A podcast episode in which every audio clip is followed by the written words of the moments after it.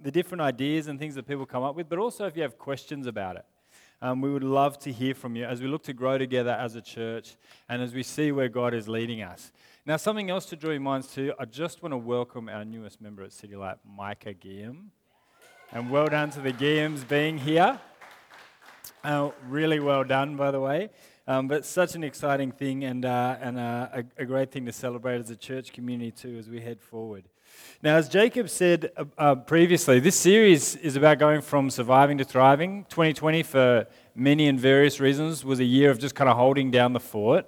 But we don't want to stay in that mode forever. We want to press forward as a church because, as we saw last week, it's not so much about ourselves, but about those who don't yet know the mercy and goodness and forgiveness of God. The mission continues on, pandemic or no pandemic. And so we want to press forward as a church. And last week we looked at how we, we, uh, we think God is calling us to do that as a whole church community, 11 a.m. and 4 p.m. together. By the way, I enjoyed, I enjoyed Anna bringing to mind the fact that much of welcoming over the first couple of weeks, we would just be finding out people who already go to City Light. But I think that, that's exciting, right? That's like a you know, new kind of challenge. Um, but over these couple of weeks and then into the weekend away, what we're going to be working on together is how it is as individual followers of Jesus, we're going to thrive regardless of what happens this year. Because the call of Scripture to thrive as a follower of Jesus is whatever season. And no matter what is happening, we're still called to thrive as followers of Christ, and we can. And so, over these few weeks, and then finishing up on the weekend away, which, by the way, if you haven't registered yet, it will be, the, this is our promise to you, the most restful and refreshing weekend away we've ever had. Okay, that's the, and, and I'll back it up afterwards. You can call me out on it. We've planned it out. I promise you, the way it's going at the moment, really, if it's not, it's probably your fault. Okay, so that's the disclaimer that I'll put on it. So get into that. But what we're going to be doing in our community groups is working out how it is that we can encourage one another to thrive as individuals. And so over these few weeks, we're going to be focusing on five habits of the Christian life that we've gone over before. That is daily communion with God, reading and prayer, stewardship, how we use our finances to advance the gospel and to alleviate poverty and mi- misery in the world, church community, how it is that we connect with one another deeply as Christian brothers and sisters, rest, how it is that we stop and rest and refresh, and evangelism, how it is that we share the gospel with people day after day after day. That's what we're going to be looking at. And we're going to t- spend time putting a plan together so that we don't just hope that we grow in these things over the year, but that we actually do. So that at the end of this year, you might look back and say, I really saw God's grace at work in my life, and I can point to it in really obvious, practical ways. And so the first one that we're going to start on is on reading God's word and meeting with Him daily. And as a segue that you probably didn't see coming, I've been thinking about magic a lot lately. It's been on my mind because the kids have been uh, you're listening through, I was going to say reading through the Harry Potter books. They're listening through the Harry Potter audio books. And so I would say I, would never read the books. I was one of the people who went straight to the movies. I was a bit late to the game. But we've been going through the books and they're pretty engrossing. But I don't know if you've noticed this as you've read, watched the Harry Potter series. But isn't it funny how similar the use of magic is with technology? Most of the uses for magic in the Harry Potter world, but it's, it's not just the Harry Potter ones, other books that kind of engage with magic or that sort of thing. It's interesting how much of it is so similar to the way we use technology. Most of it is used for convenience or for entertainment or even for exerting power.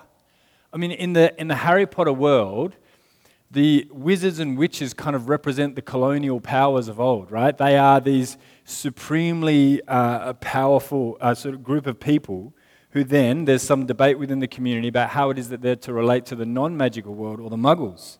So much of it is similar to how technology has been used. And then I remembered this quote that you might have seen float by from time to time. Uh, Arthur C. Clarke said that any sufficiently advanced magic is, uh, sorry, any sufficiently advanced technology is indistinguishable from magic. And that got me thinking there is a bit of a connection between technology and magic. Then I also remembered uh, an essay that uh, author and philosopher C.S. Lewis wrote called The Abolition of Man, where he makes this connection between science and magic. Just look at what he observes. It's a longer quote, so stay with me as we track through it.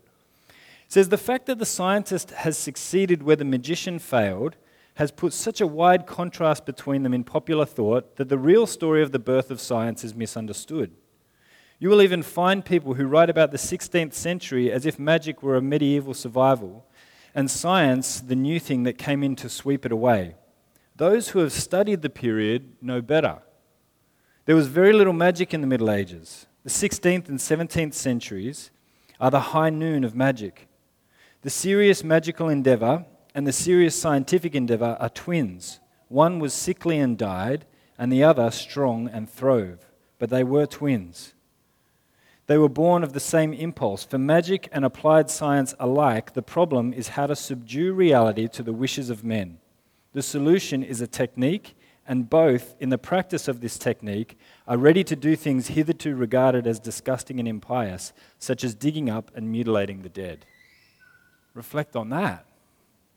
That's interesting. He says they were born out of the same desire.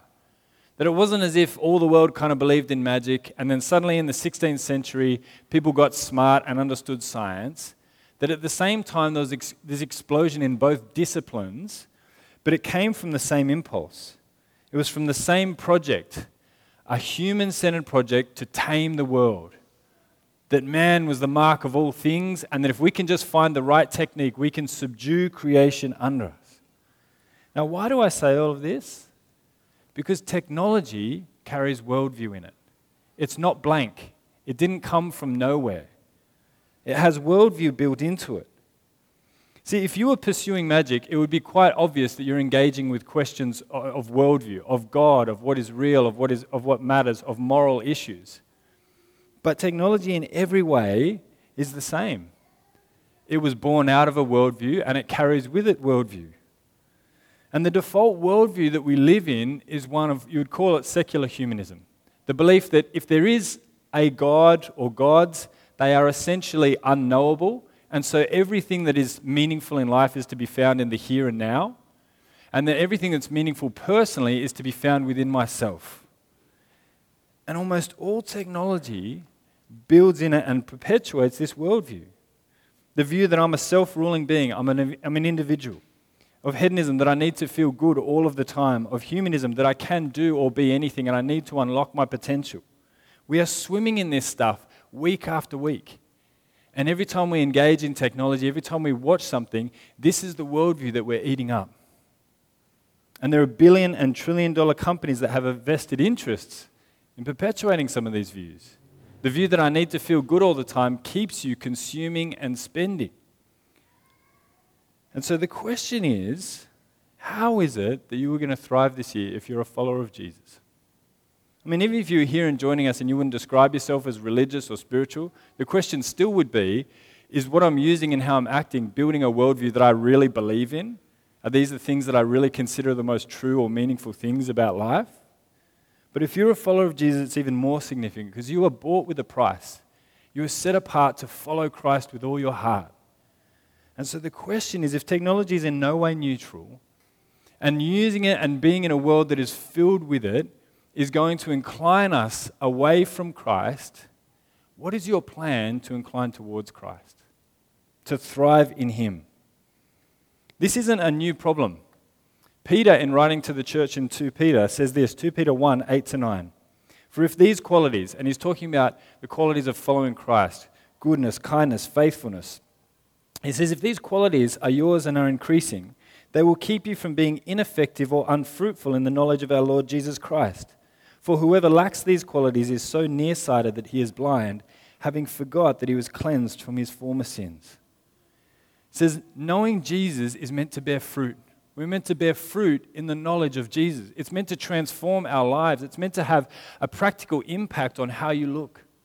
That if you are a follower of Christ in this culture, the way that you engage the world and the way that you live, how you prioritize your life, should look different. It should reflect the fact that you were bought with a price, that you were set free, and that you belong to Jesus now. But here Peter says, so often it can be as though we've forgotten that we were cleansed from our former sins. We can live as though we'd forgotten the gospel, as though we hadn't been saved. But our, our desire Peter's desire for the church and our desire is to thrive and to bear fruit in the knowledge of the Lord Jesus Christ. And so we're going to be looking at how it is over the next few weeks that we will thrive as followers of Jesus. That in our own life, we'll be putting into place things that will build us as disciples of Christ, that we might honor him and bear fruit throughout the year, regardless of what happens. And so I'm going to pray as we go to open up God's word about his word, that he would be doing that work in us. Let's pray. Father, we praise you that you speak to us through your word, that you have not left us alone in the world, that you have given us your word that we might know you truly, that we might know your will and how to live in your world. And Father, we pray that you would give us a heart to know and to love you through your word. That you would make us people of prayer who depend on you deeply, and all of this for the sake of your holy name. Amen. When it comes to the practice of actually opening God's Word and meeting with Him through His Word daily, why is it so difficult for Christians? If you are a follower of Jesus, if you believe, wow, God wrote a book and He speaks to me personally through it, that this is the primary way to know God, why, in a sense, is it such a difficult? In some, in some senses, on paper, it should be the easiest thing in the world. And maybe it is for you. Maybe you're, maybe the, you're one of those people who, for whom it's never really been a struggle. But for the rest of us, the question is why is it often so difficult? See, everybody knows it. Everybody at some point has probably felt some level of guilt about it, the fact that we're not in God's word more often. But why is it that it's so difficult? I'd say it's the case that most of what we learn about life and most of what we do just day by day are, are things that we learn to do with easy rewards. The amount of tech that we engage with, particularly our phones, are immediately rewarding and they immediately evoke a deep response. You can find things that will make you outraged or fearful, or make you laugh, lust, jealousy, shame. All of those things are at a fingertip. And the moment you do them, you'll feel something. But God has designed His Word to release its treasures as we think deeply and consider deeply His words and prayerfully work through it. And so, in that way, it's kind of counterintuitive. Most of the things that we engage with in life are immediately rewarding, and yet God has designed His Word differently. He's designed this book carefully and skillfully. He's designed it to reveal Himself. It's God breathed, it's His very words. And He's designed it to reveal its treasure in a unique way as we think deeply on His Word and as we pray that He, by His Spirit, would reveal it to us. It's an immense and artful work, and it's deep and rich, and we must dive into it. But it's counterintuitive to us. And so, oftentimes, it's difficult to focus, to concentrate. But the rewards of the Bible, though they're initially slow, yield much richer rewards. And so we are called to think and pray deeply. And if you don't believe me, this is the very thing that Paul commands his young protege Timothy in the book of, of 2 Timothy in 2 7. Look at what he says uh, to this young leader. He says to him, Think over what I say, for the Lord will give you understanding in everything. That's an interesting expression, isn't it? First, he says to him, Think over what I say. So this is a letter, the, one, the letter of 1 Timothy, God's very word. And he's saying to him, Think deeply on these things. Consider it. This is God's word. You are to use your mind to engage with it. And then he also says, For the Lord will give you understanding in everything. Now, you'd kind of think it would be one or the other, wouldn't it? Either use your mind to understand God's word, the Bible, or God will give you understanding. He'll just put it into you. I mean, a lot of people think of it a little bit like the Matrix. There's a scene where he's, you know, he's sitting down, strapped to a chair, and they just plug him into the computer, and then he wakes up and says, I know Kung Fu. Like it's, it's downloaded into him immediately. And so some people think, well, because God's word is a supernatural work, that that's how you should understand Scripture. It shouldn't require deep thinking or anything like that. It's really basically the, the, the, Holy Spirit plugs you in, and then suddenly you know Kung Fu, you know the whole Bible. But here, Paul says it's both. He says, think over what I say. Use your mind, the mind that God has given you. And at the same time, the Lord will give you understanding. Why? Because the Bible is a divine and human work. The Bible is a divine and human work. In 2 Peter, the, the letter that we are looking at just before, He says, knowing this, first of all, that no prophecy of Scripture came from someone's own interpretation. For no prophecy of Scripture was ever produced by the will of man, but men spoke it from God as they were carried along by the Holy Spirit.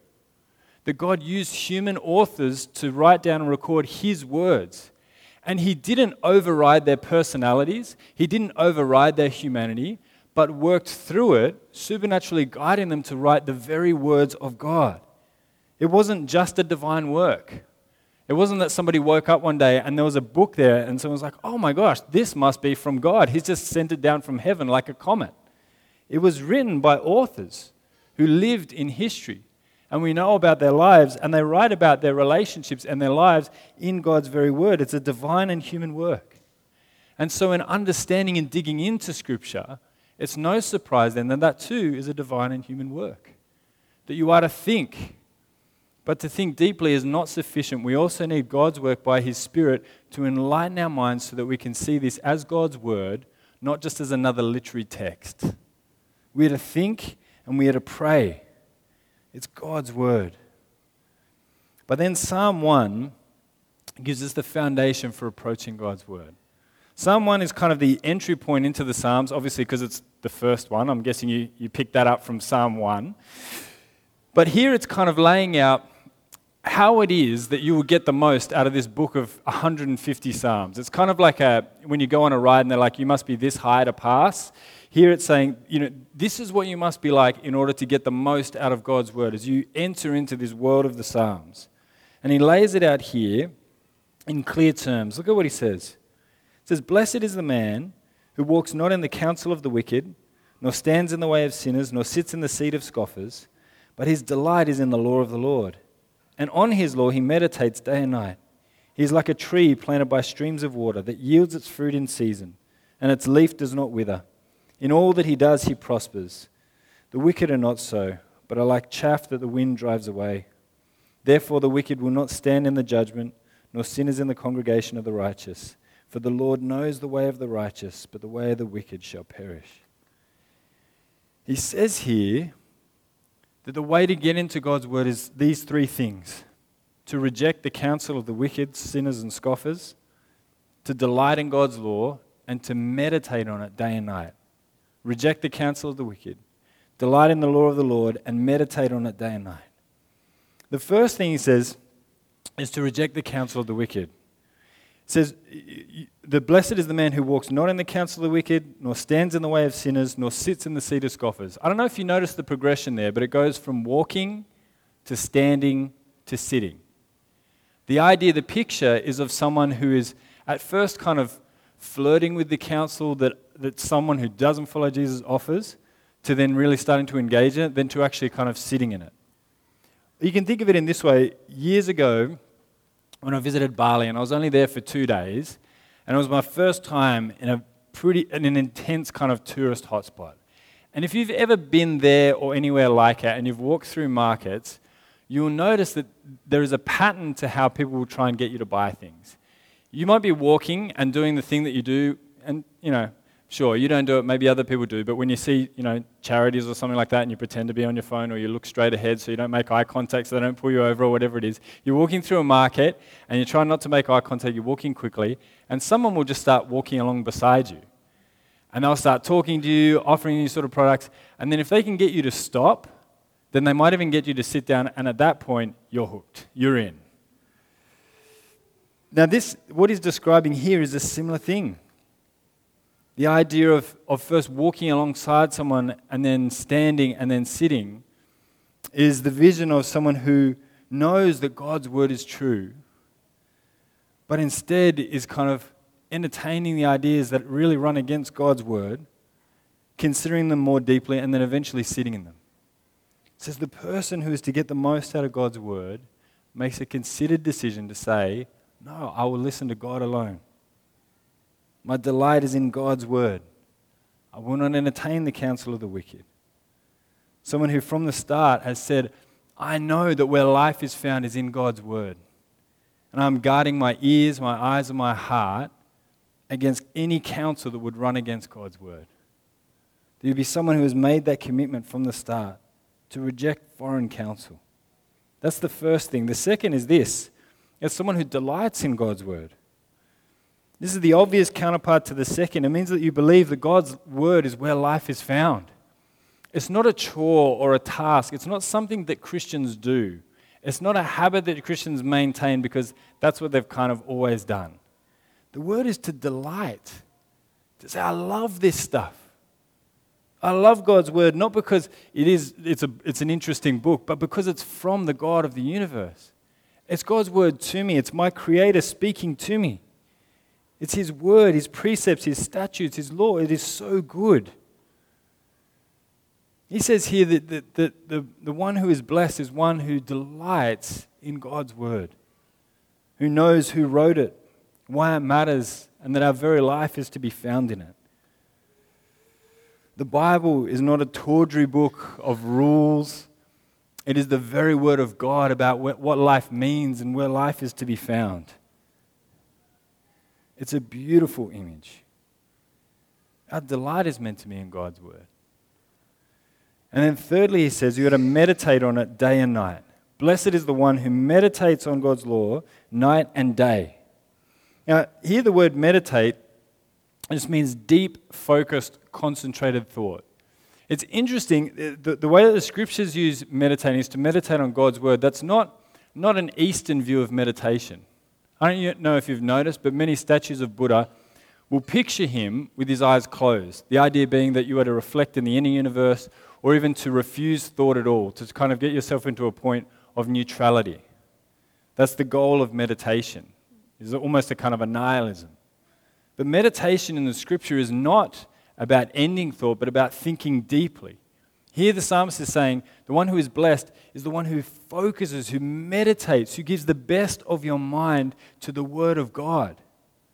And the reason he says night and day is not because you had to have a session at night and day, it's just those are the only times that are available. Especially in a culture that's pre the clock. There weren't other sections of the day. It's either night or it's day. So when is the time to meditate on God's Word? All of it someone who is almost obsessing over God's word, knowing that in it is all that matters. So here, his command is the one who is blessed, is one who rejects foreign counsel, who delights in God's word, and who meditates on it day and night. Because what could be more worthy of our best thinking? And he says, if you do this, what will you be like? Someone says you'll be like a tree planted by streams of water. That is strong able to weather storms, thriving. It yields fruit in its season. It is fruitful. It is not fruitless in the knowledge of God. It actually bears fruit. Its leaf doesn't wither, it's evergreen. In all that he does, he prospers. And by contrast, the wicked are not so. Their lives are blown here and there and will not stand in the judgment. The image here is of someone who is flourishing, someone who is thriving. It's one of abundance and strength as opposed to barrenness and fragility. Thinking deeply and constantly on God's word leads to abundance. This is how God has designed us to thrive. I don't know how many of you tried the experiment last year that we did. And if you're new to church, we don't do experiments all the time, but this has probably been the season for it, right? But last year, we took a week where instead of gathering on a Sunday, we thought, given, given that everyone here, if you're a follower of Jesus, you have the Spirit of God, you know God personally, you've been called into relationship with Him, we send everyone away to just go and meet with God alone for an hour. And I don't, I don't know how that went for you. I don't know whether or not in the end you kind of planned to do it and then the plans fell apart, or for those of you who went there, what it was like for you. But many, many people kind of fed back how surprisingly enriching and easy it was. That actually, the, the, the concept of the start, the idea of going away and just being with God for an hour seemed like, oh my gosh, even, even 10 minutes at the moment seems like a stretch. I can't imagine an hour. And then by the end of it, had actually run out of time and needed to go. God's word, when we give clear time to sit and to meditate deeply on His word, is the deepest joy we can experience. To know that we are with our Creator, that He is drawn near to us, that He sent Jesus to take away our sin so that we could enjoy relationship with Him personally. You don't have to go to a priest or some kind of religious figure to kind of pass on a message to God. You have a relationship with your Creator, a direct line. And the joy of our life is to sit before Him and to contemplate His Word and to meet with Him in His Word and in prayer. So I started with the question then, well, why is it so difficult? Well, I think there are a few things that kill our time with God. And so as we, as we actually think about planning about how am I, how am I going to have a year this year that might be my best year ever in terms of meeting with God in word and prayer, we need to be aware of what are the things that kill our time with God. Well, if someone says that the blessed man is the one who meditates deeply on God's word, then digital agitation is the thing that kills our ability to read God's word deeply. Nicholas Carr is a guy who, uh, he's a tech and business writer, and he wrote a, a book called The Shallows What the Internet is Doing to Our Brain. And this was a finalist for a Pulitzer Award back in 2011. So it was before even really smartphones had kind of taken the sort of hold on the market that they have now. But he, uh, he wrote an article that was titled is Google making us stupid? Which was, of, you know, of course, it was written in an antagonistic way to get a reaction, and it did get a reaction. There were lots of responses. But his reflection was this that he's, he, the thing that, that kind of triggered him writing the book was he's saying, after years of using the internet, he found that when he sat down to read, he couldn't concentrate. He kept feeling the urge to flick or to move or to even touch the page. And he realized that it had affected his ability just to sit and to read. Being an avid reader from youth, he, he, this was a, a new experience for him. Previously, it'd been easy to sit down with a book and just find himself engrossed with it, but now he was finding himself just agitated and unable just to sit with the text and read it, even a novel. I mean, just think of the impact that has when we sit down to read God's Word. If we are so wired and buzzed we are it's scarcely going to be able to sit down and reflect deeply on the very words of God and to see what fruit and goodness is there. I mean, I don't know how many of you have had that experience when you actually plan to sit down and to read God's word and you find yourself just agitated, like you want to flick through, like you're looking for something more. See, it is the case that we're going to need to cut out the things that are going to leave us in a state of just digital agitation if we want to get the most out of God's word. It won't be the case that you can engage with constantly and frequently every piece of tech that comes across your way and then turn suddenly and focus deeply on God's word. The blessed life is to meditate deeply on God's word, and so we're to kill anything that would kill that. So that's the first challenge, I think, is, is digital agitation. The second one is just finding undistracted time. We need clear, undistracted time just to meet with God, to not give Him half our thoughts. You've all probably been in conversations where someone was talking to you, but their eyes were flicking to something else. Either that it was a, like it's a work meeting or something like that, and clearly they want to speak to someone else, or they're just talking to you because you were the first one who walked in, but they're looking to move on from the conversation. And when you do that, people are half talking to you, half listening, but also half looking somewhere else. The reason we need undistracted time is that we might not meet with God in that way. Semi looking for something else to do, giving half attention to His Word. That we would need clear and undistracted time. A time in the day where there is space to sit and to listen to God's Word, to heed His command to be still and know your God. To be still, not in between things, not moving on from something, but just to sit with God's very Word Something that feels so counterintuitive. That's the second one. We need an undistracted time. And the third one is this allowing God to speak for himself. In 2 Timothy 2:15 again Paul commands Timothy and says to him, "Do your best to present yourself to God as one approved, a worker who has no need to be ashamed, rightly handling the word of truth." God's word is truth which means that there is actually a correct or an incorrect way to read it. And that's not to say that every passage is easy and obvious, but it does mean that there's an author who has an intention, who is trying to communicate something. It's not the case that you can come to God's word and we can all just say, What does this mean for you? there is an intention. We're meant to read it not just to confirm our own views, but to read it as it, as it really is a word that has been authored by someone with an intention. Years ago, I read a biography of, of Hitler, and it was written by uh, someone called Ian Kershaw, and it's a, a, a reasonably formative uh, biography and pretty comprehensive. But his reflection on Hitler's life as a reader was that he read in a particular way. In his speeches, he would kind of reference all these sort of you know, various texts and authors that he'd read, but there was a clear pattern to the way that Hitler would read things. The truth was, he had already made up his mind about what he believed to be true about the world and about his worldview. And Kershaw's reflection is this, and this was his quote. He said, Hitler read only to confirm his prejudices. That is, anything that did not confirm his prejudice was neutral and skipped over, and he looked only for the things that would confirm his prejudices. He read having already decided what was true and wasn't true in his mind, and only opened text to look for thoughts, passages to recruit into his already believed worldview. Needless to say, don't read God's word like Hitler. I don't know if that's too strong a way to put it.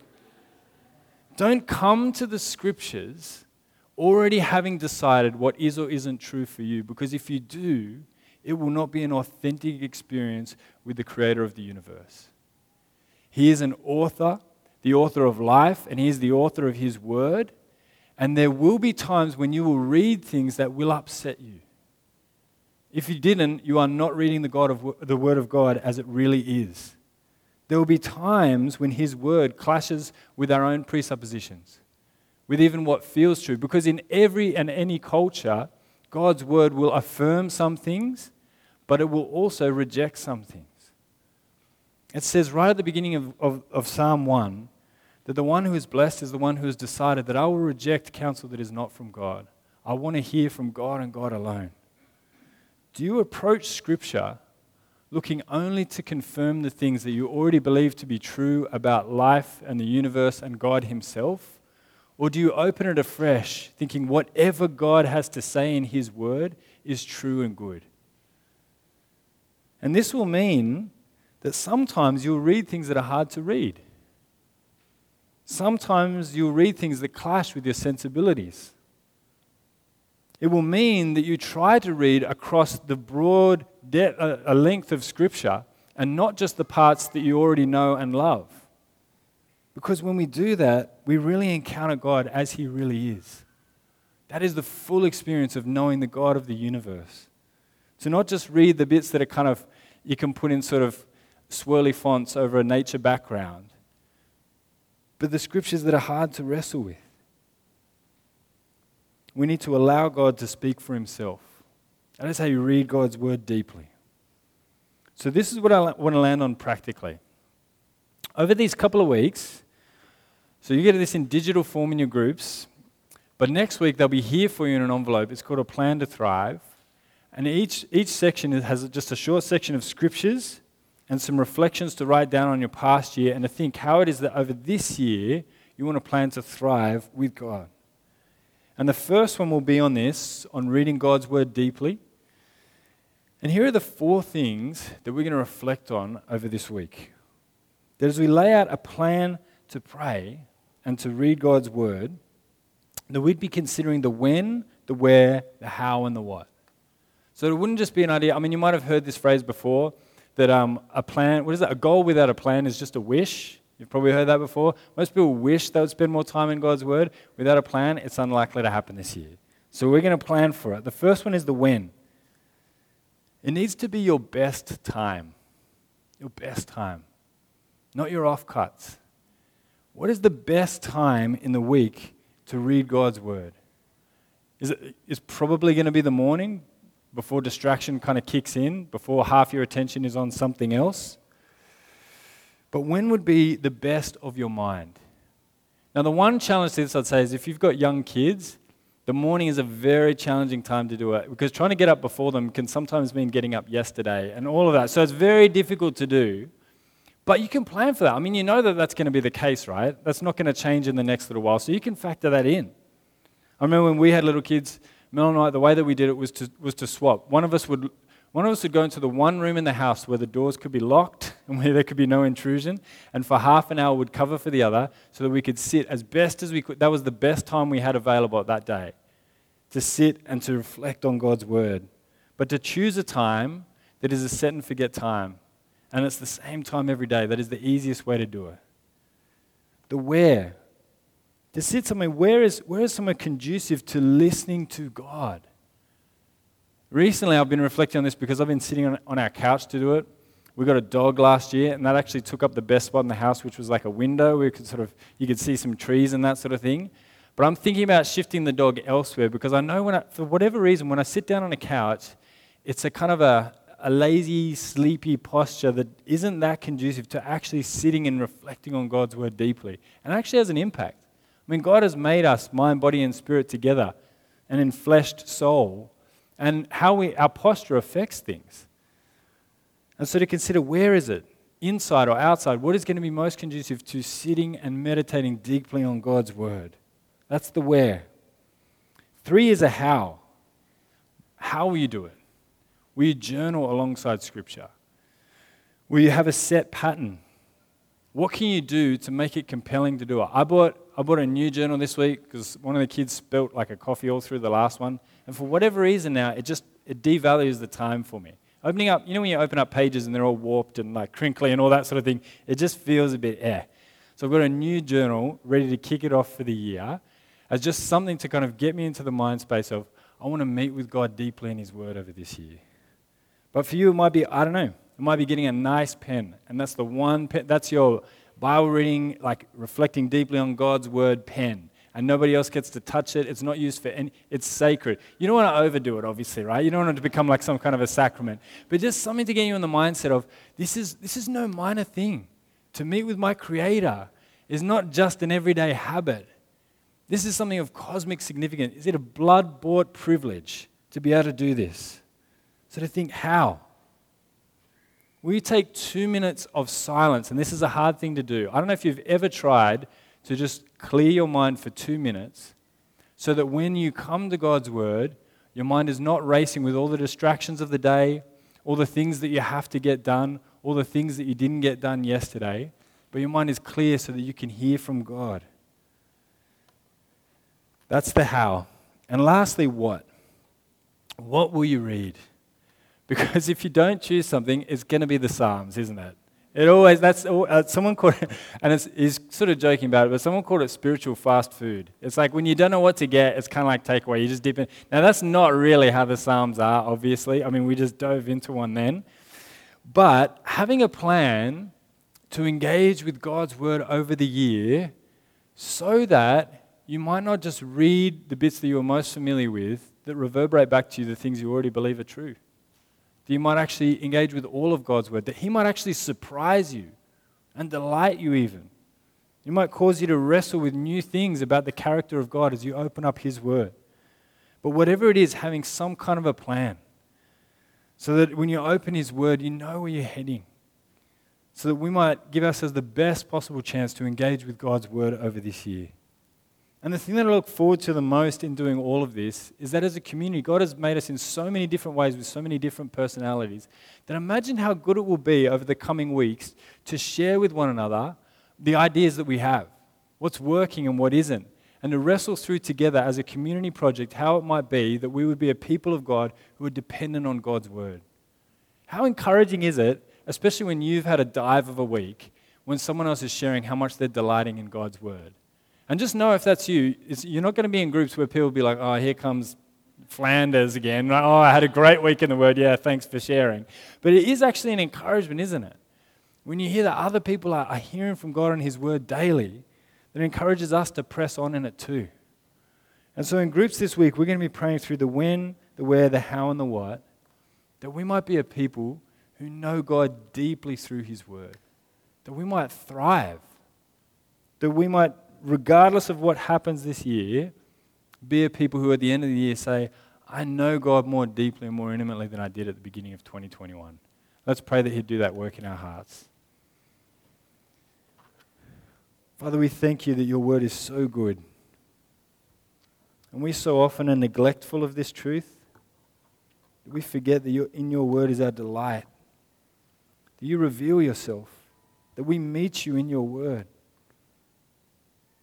Father, we pray that you would help us as a church community to encourage one another to meet with you daily. To be people who know you deeply,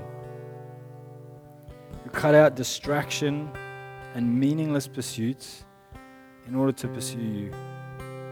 And Father, we thank you that you have given us everything we need to do this, that your Spirit is at work within us, that we might know your very thoughts and mind.